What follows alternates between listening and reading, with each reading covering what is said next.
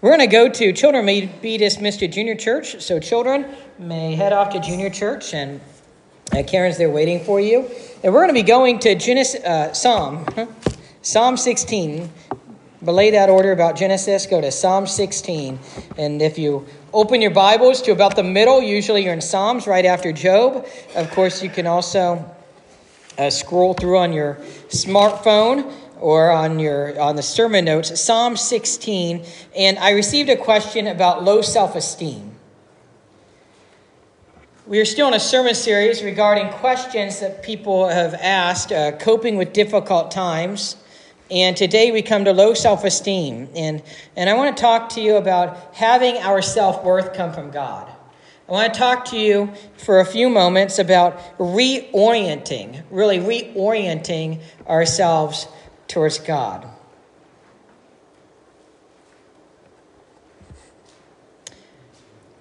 James Dobson writes If I were to draw a caricature that would symbolize the millions of adults with low self esteem, I would depict a bowed, weary traveler. Over his shoulder, I would place the end of a mile long chain to which is attached tons of scrap iron old tires, and garbage of all types. Each piece of junk is inscribed with the details of some humiliation, a failure, an embarrassment, a rejection from the past. He could let go of the chain, he could let go of the chain and free himself from the heavy load which immobilizes and exhausts him. But he is somehow convinced that it must be dragged throughout life. Paralyzed by its weight, he plods onward, digging a furrow in the good earth as he goes. You can free yourself from the weight of the chain if you will but turn it loose. Notice he says millions of Americans, millions of Americans dealing with low self esteem, pulling this weight, can't let go we must reorient ourselves to getting our self worth from God. And sometimes we need medical help, sometimes we need counseling help, sometimes it's purely rooted in spiritual disciplines. Uh, I would argue, really, uh, possibly all three. First and foremost, is always about the spiritual. If the spiritual is off in our lives, everything else is off. If we're disconnected from the Lord, if we're not living in a relationship with the Lord, everything else is thrown off because then there's that void in our lives. But I also want to share right now we are in a very, very busy, fast paced world. And oftentimes, for whatever reason or reasons, we can't slow down. We can't make ourselves stop and meditate on a scriptural passage and sit in quiet. Even our devotions are speed through oftentimes, if we have devotions, if we are in the Word. If we're not in the Word, that's our first problem. Always our first problem regarding whether low self esteem or anxiety or depression or anger or, what, or whether we're just living the dream and we don't think we have problems. You have a problem if you're not in the Word every day and you call yourself a Christian, because then it's like you're not eating every day. I call myself a human being, but I don't eat every day. Well, that's eventually going to catch up with us, won't it? You need to be in the Word every day. We need quiet time. We need to slow down. We need that more than anything else. My theme today is we cope with low self esteem by reorienting ourselves in the Lord. Reorienting ourselves in the Lord. And, and I shared this quote before, but I want to share it again because C.S. Lewis is always worth repeating. Uh, remember that you are not an ordinary person. I'm not trying to give you any cheesy self help, self love type stuff. I'm just trying to say the reality is you, as a human being, are created in the image of God, and you are not an ordinary person. And neither am I. and neither are any of you. C.S. Lewis says there are no ordinary people. You have never talked to a mere mortal. Nations, cultures, arts, civilizations. These are mortal, and their life is to ours as the life of a gnat. But it is immortals whom we joke with, work with, marry, snub, and exploit. Immortal horrors or everlasting splendors. This does not mean that we are to be perpetually solemn. We must play, but our merriment must be of that kind. And it is, in fact, the merriest kind which exists between people who have from the outset taken each other seriously. No flippancy, no superiority, no, no presumption. And our charity must be a real and costly love with deep feeling for the sins in spite of which we love the sinner. No mere tolerance or indulgence, which parodies love as flippancy parodies merriment. Next, next to the blessed sacrament itself, your neighbor is the holiest object presented to your senses. Think about that. Your neighbor is the holiest object presented to your senses. If he is your Christian neighbor, he is holy in almost the same way. The same way as a sacrament, he means. For in him also Christ vere latitat, the glorifier and the glorified. Glory himself is truly hidden. You are not a mere mortal. No one you meet is a mere mortal. The people we ignore or we snub or we look down upon, they're, they're not mere mortals, they're immortal. And so are you. And when you're ignored or snubbed or you think treated poorly, you're not a mere mortal. You create the image of God. We are amazing image bearers of God. So we cope with low self esteem by asking God to be our refuge. And if you've turned to Psalm 16, which is page 423 in the Pew Bibles, uh, but many of you probably follow along in another form, and I encourage you to follow along because I'm going to talk about the first few verses and the last few verses. Psalm 16, verses 1 through 2. Uh, the psalmist writes, Preserve me, O God, for in you I take refuge. I say to the Lord, You are my Lord. I have no good apart from you. We cope with low self esteem by asking God to be our refuge, by going to the Lord in meditative prayer time, daily devotions. We need tag times. Tag, time alone with God. We need it, and we go to the Lord and we cry out, Preserve me, O God. In you I take refuge. Maybe we make the devotions more tangible by getting a pen and some paper in prayer journaling, writing out prayers or, or writing out requests or, or pouring our heart out by writing and saying, Preserve me, O God. In you I take refuge. We go to the Lord with our needs. We, we reorient ourselves in the Lord. We need that quiet time. One source shares the psalmist seeks divine protection because he has remained loyal to God. He, he praises God for his sorry, rich blessings and is confident God will vindicate him and deliver him from death. Go to the Lord. But oftentimes, where do we go when we're down? Is it the Lord? Or is it Dr. Phil? How's that working for you? Isn't that what he always says? I hardly ever watch him, but I think that's what he says. How's that working for you? We go to Dr. Phil. We go to Oprah. We go to self help. We go to dessert. We go to whatever makes us feel good. We don't go to the Lord. We don't quiet down before the Lord.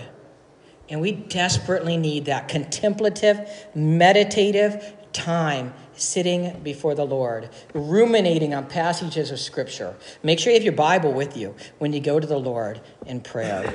In verse 1, David is asking the Lord to preserve him. Yeah, David is the writer of this psalm. We must reorient ourselves to take shelter in the Lord. We cope with low self esteem by recognizing that we have no good apart from the Lord. You notice that in verse 2? Look at verse 2. I say to the Lord, You are my Lord, I have no good apart from you. Can you say that? Many of us might think, I got lots of good apart from the Lord. The reality is, we have no good apart from the Lord. Sometimes low self esteem could be due to depression. Sometimes low self esteem could be due to our self absorbed culture. And that is exactly why we must reorient ourselves so that everything is about Jesus. We must focus completely and solely on Jesus. We must pour ourselves more and more into Him. And we're going to come back to that as we get to verse 11 that our desire, our satisfaction is all from Jesus, it's all about Jesus. Other people can say what they want. And sticks and stones do break our bones, and words do hurt us. That's the reality. Even MRI studies will show that reality. But we go back to the Lord and we say, I get my confidence in you. My hope is in you. My trust in, is in you. My confidence in, is in you. We, uh, verse 2 is an example, though, of hyperbole to show how important the Lord is to David. Certainly, he has good, but he's using hyperbole, exaggeration, literary exaggeration. Say, I have no good apart from you, though. And then we cope with low self esteem by delighting in other Christians. Verse 3. How is our involvement in the community? God works through the Word of God, and God works through the church. And we need the community of the Christians, the community of Christians, the community of the church. I talked about the persecuted church earlier. I guarantee you, when all is stripped away and Christians are being persecuted and they're meeting underground, they're meeting in, in, in, in, in secret. The community of Christ means so much to them, so much more than an hour on Sunday morning. Community. Psalm 16:3 As for the saints in the land, they are the excellent ones, in whom is all my delight. As for the saints in the land, they are the excellent ones in whom is all my delight. David points to the saints in the land. In context, he said that he has no good apart from the Lord, but now he seems to want to acknowledge the saints in the land. They are his delight. He's delight with the, with, with the saints of the land. A, a corollary example would be us having delight in other Christians, Sunday school, small groups, prayer groups, prayer partners, corporate worship. We encourage one another. We help each other out. Hebrews 10 25. Do not forsake the assembling together, as some are in the habit of doing, but continue to meet together to spur one another on towards love and good deeds. That, that, that, that we need each other. We're not Lone Ranger Christians. We're not living on an island all by ourselves. They are his delight. We need the body of Christ to help us. We cope with low self esteem by leaning on the everlasting arms. The whole Psalm 16 is about leaning on the everlasting arms of Christ, reorienting ourselves and going to Him and saying, Give me help. Lord, consider their threats. Actually, that's what happens in Acts 4. The Christians are persecuted and they go back and they have this amazing prayer meeting and, and they say, Consider their threats. Consider, Lord, you know what's going on. Lord, you know what they're saying. Lord, it hurts. Acknowledge it. It does hurt. Lord, help. Lord, encourage me. Lord, I need you. Lord, I'm, I'm going to lean on the everlasting arms. Reorient ourselves in the Lord. We cope with low self esteem by recognizing God will not let us suffer in hell. As Jesus was raised from the dead, so will we. Look at verses 10 and 11. This is powerful. Psalm 16:10.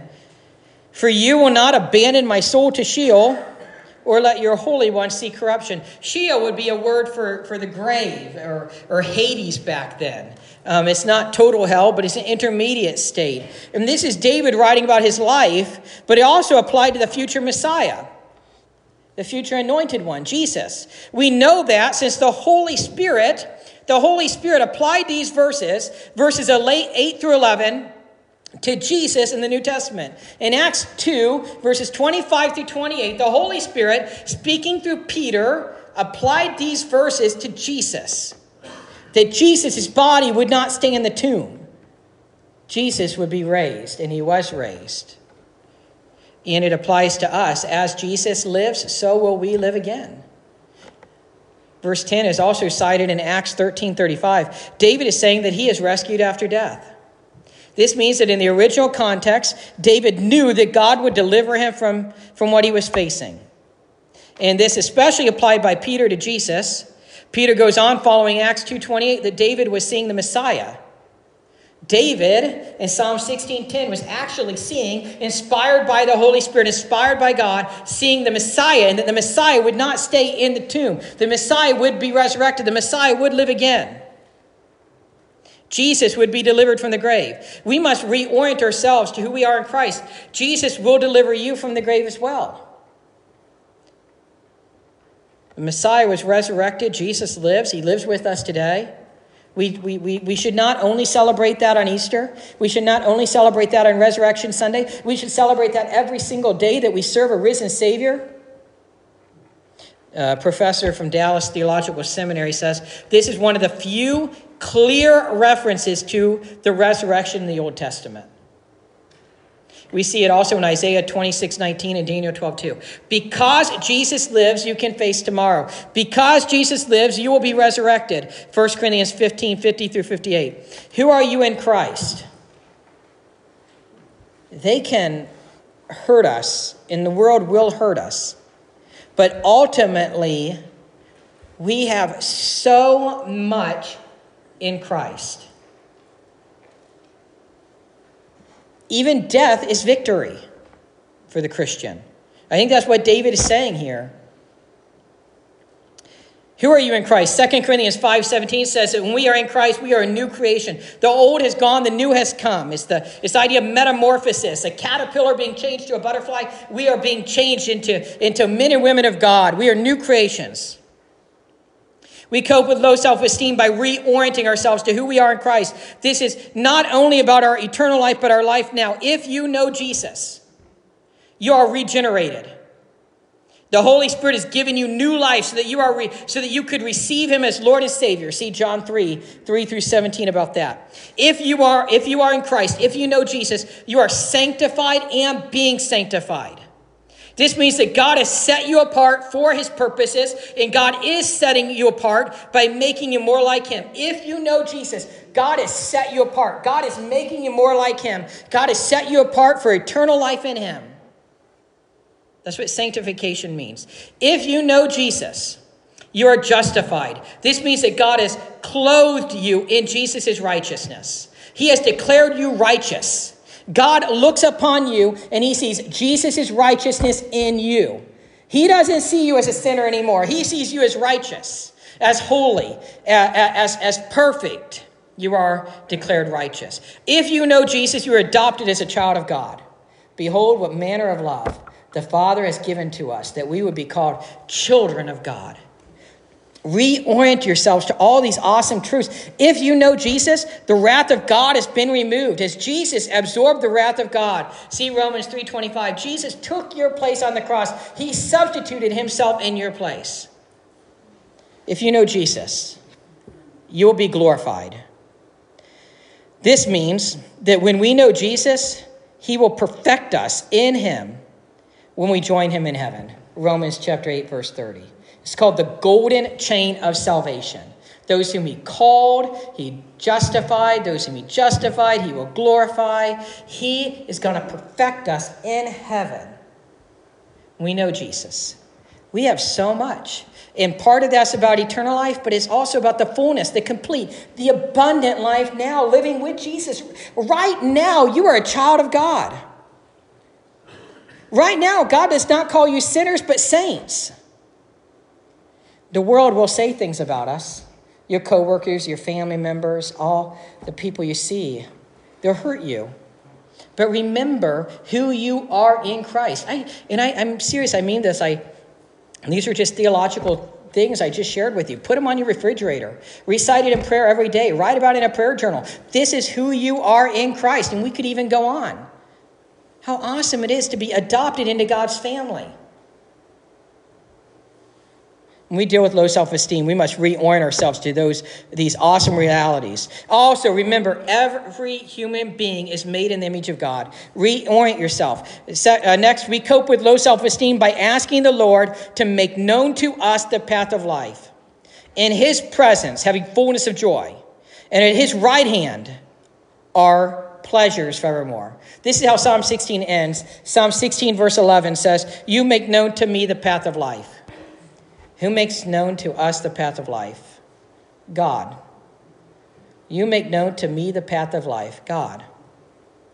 In your presence, there is fullness of joy. In whose presence? In God's presence, there is fullness of joy. At your right hand are pleasures forevermore. At whose right hand? God's right hand are pleasures forevermore. If you know of the ministry Desiring God, which came off the book Desiring God by John Piper, this is um, in many ways what that the verse that, that that whole book was written about, though he used a lot of other scripture too. In verse 11, we see a powerful verse about trust. God makes known to David and to us the path of life.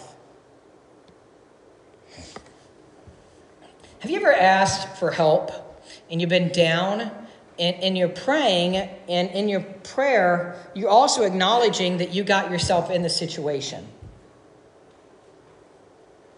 I mean, it's somewhat humorous, but not, right? I mean, maybe you're not like me, we're all different, but that certainly happens with me, where I'm praying about a certain need and I'm thinking God could be looking down on me, thinking, You got yourself in the mess, you get yourself out of it. Many times we need objective truth. That's what counseling can help with. That's what Christian friends can help with, and small groups and prayer partners. Sometimes we're dealing with certain things because we do not allow the Lord to make known to us the path of life. We cannot say in God's presence there is fullness of joy. We cannot say at God's right hand are pleasures forevermore because we're seeking help on all these other places. And when that hurts, it hurts all the more because our confidence is not in God to begin with. For example, if we get our self worth by the opinions of others instead of God, the opinions of others will bring us down every single time. If we get our self worth by our social status, by our job occupation, what happens if you're laid off or if you lose that or if you're not getting the sales needed or when you retire? If you get your self worth by certain possessions or, or monetary items, what's going to happen if that's taken away? If we get our self worth by all the wrong things, and that's not saying you need a job, you need money. They're not wrong in and of themselves. It is wrong to get our value, our worth from any of that. We need to work. It's right to work. We need to be successful. It's good to pray for success. If you're doing what God calls you to do as a salesman or as a manager or as a business owner or as a waiter or as a waitress or as a restaurant manager, it's good to do that right. It's good to do that the best of your ability. It's good to be proud in your work. But remember, our worth must come from the Lord, our value must come from the Lord. You make known to me the path of life. This is about speaking to God. God, you make known to me the path of life. God, in your presence there is fullness of joy. God, at your right hand there are pleasures forevermore. We could even pray that. We could turn it into a prayer. We could say, Lord, I'm not there yet, but Lord, I pray that you will make known to me the path of life. Lord, I pray that you are my desire. You are my hope. We can connect this with Psalm 42 as a deer pants for streams of living water. Oh Lord, may, my, may, may I thirst for you.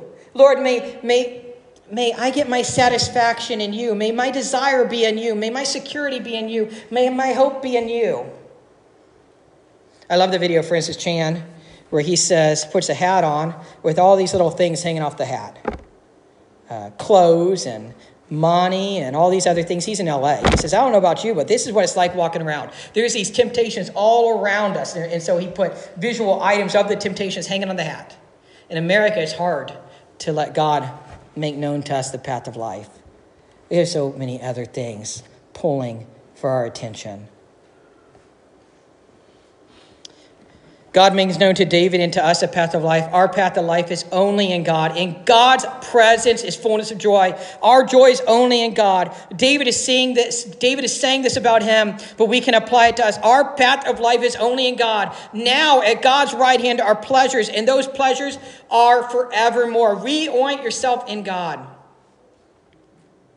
Only at God's right hand. God's hand of authority. There are other things we can do for self-esteem. I mainly focused on reorienting ourselves to who we are in Christ and focusing on God because I believe that's first and foremost most important.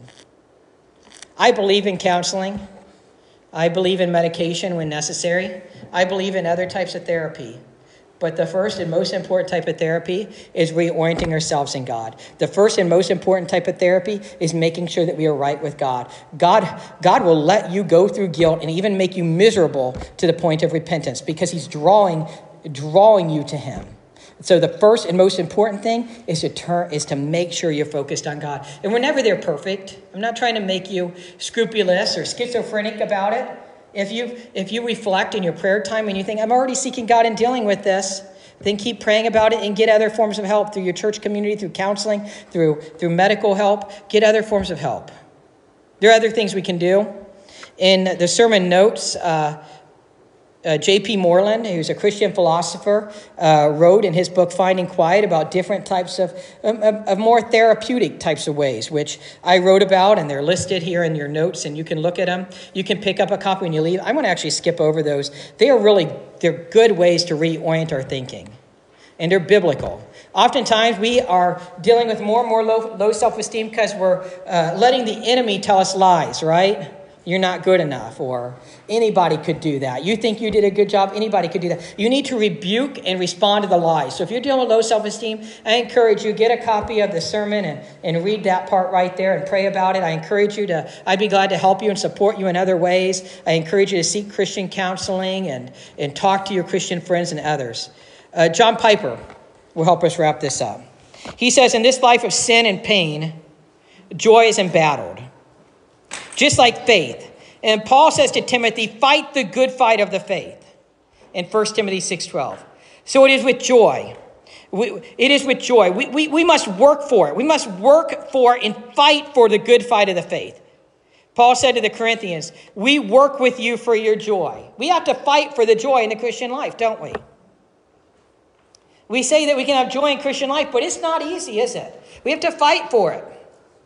Here are uh, 15 pointers to how we can fight for joy in the Christian life. 15 pointers for how we can fight for joy in the Christian life. Realize, number one, realize that authentic joy in God is a gift. must pray about it, pray for it, seek the Lord for it. Realize that joy must be fought for relentlessly. And don't be put off by the paradox of these first two pointers. It's a gift, and it must be fought for. And by the way, if you're growing in Christ, the devil's going to attack. There really is a spiritual battle out there and a spiritual warfare, and the devil will try to rain on your parade and bring you down. The first time I gave a sermon, I was in senior in high school, and the pastor came out and said, Good job. Now the devil's going to rain on your parade, and he's right. Anytime you do something good, the devil will attack. And I don't even know if it was good. I don't go back and listen to it. But the devil will attack. We have to fight for the joy from the Holy Spirit. And joy is a fruit of the Holy Spirit, by the way love, joy, peace, and so on. Resolve to attack all known sin in your life by the power of the Holy Spirit. Learn the secret of gutsy guilt, how to fight like a justified sinner. You are declared righteous in God. And once you repent of your sins, the devil will try to rain on you and, and make you feel the, the guilt. God lets you have the guilt to make you repent. After you repent, the devil tries to make you stay in guilt. Realize that the battle is primarily a fight to see, to see God for who he is. Meditate on the word of God day and night. Meditate on it. Take a few passages of scripture, like 2 Corinthians 5:17 about us being new in Christ the old is gone, the new has come. Meditate on it, ruminate on it all day long. Take a picture of it, make it a screenshot on your phone, put it in your steering wheel. So all day long you're reminded that you are new in Christ. Or take 1 John 3 1 about how you are a child of God and ruminate on all day long. Meditate on Scripture.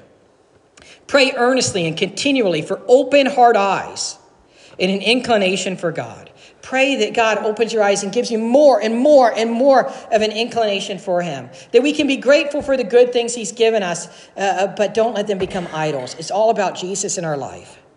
Learn to preach to yourself rather than listen to yourself. I shared that a few weeks ago, if you recall, and I don't blame you if you don't.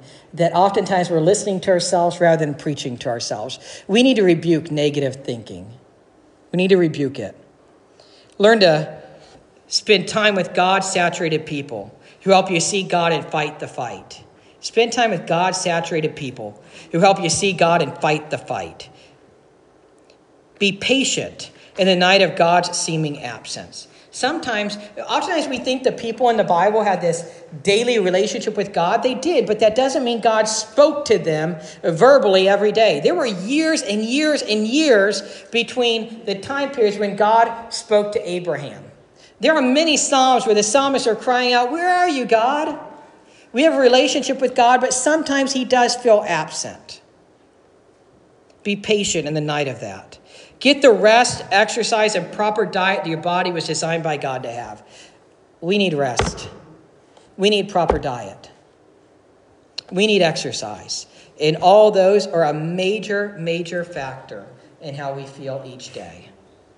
Make a proper use of God's revelation in nature. Take a walk in the woods. How often are we stopping and meditating on the beauty of God's creation? We call that general revelation. Psalm 19 The heavens declare the glory of God. Go out at night and look at the stars. And praise God. Don't just look at the stars and leave it at that. Praise God. Give yourself that quiet time. Read great books about God and biographies of great saints. Do the hard and loving thing for the sake of others, your verbal witness and deeds of mercy.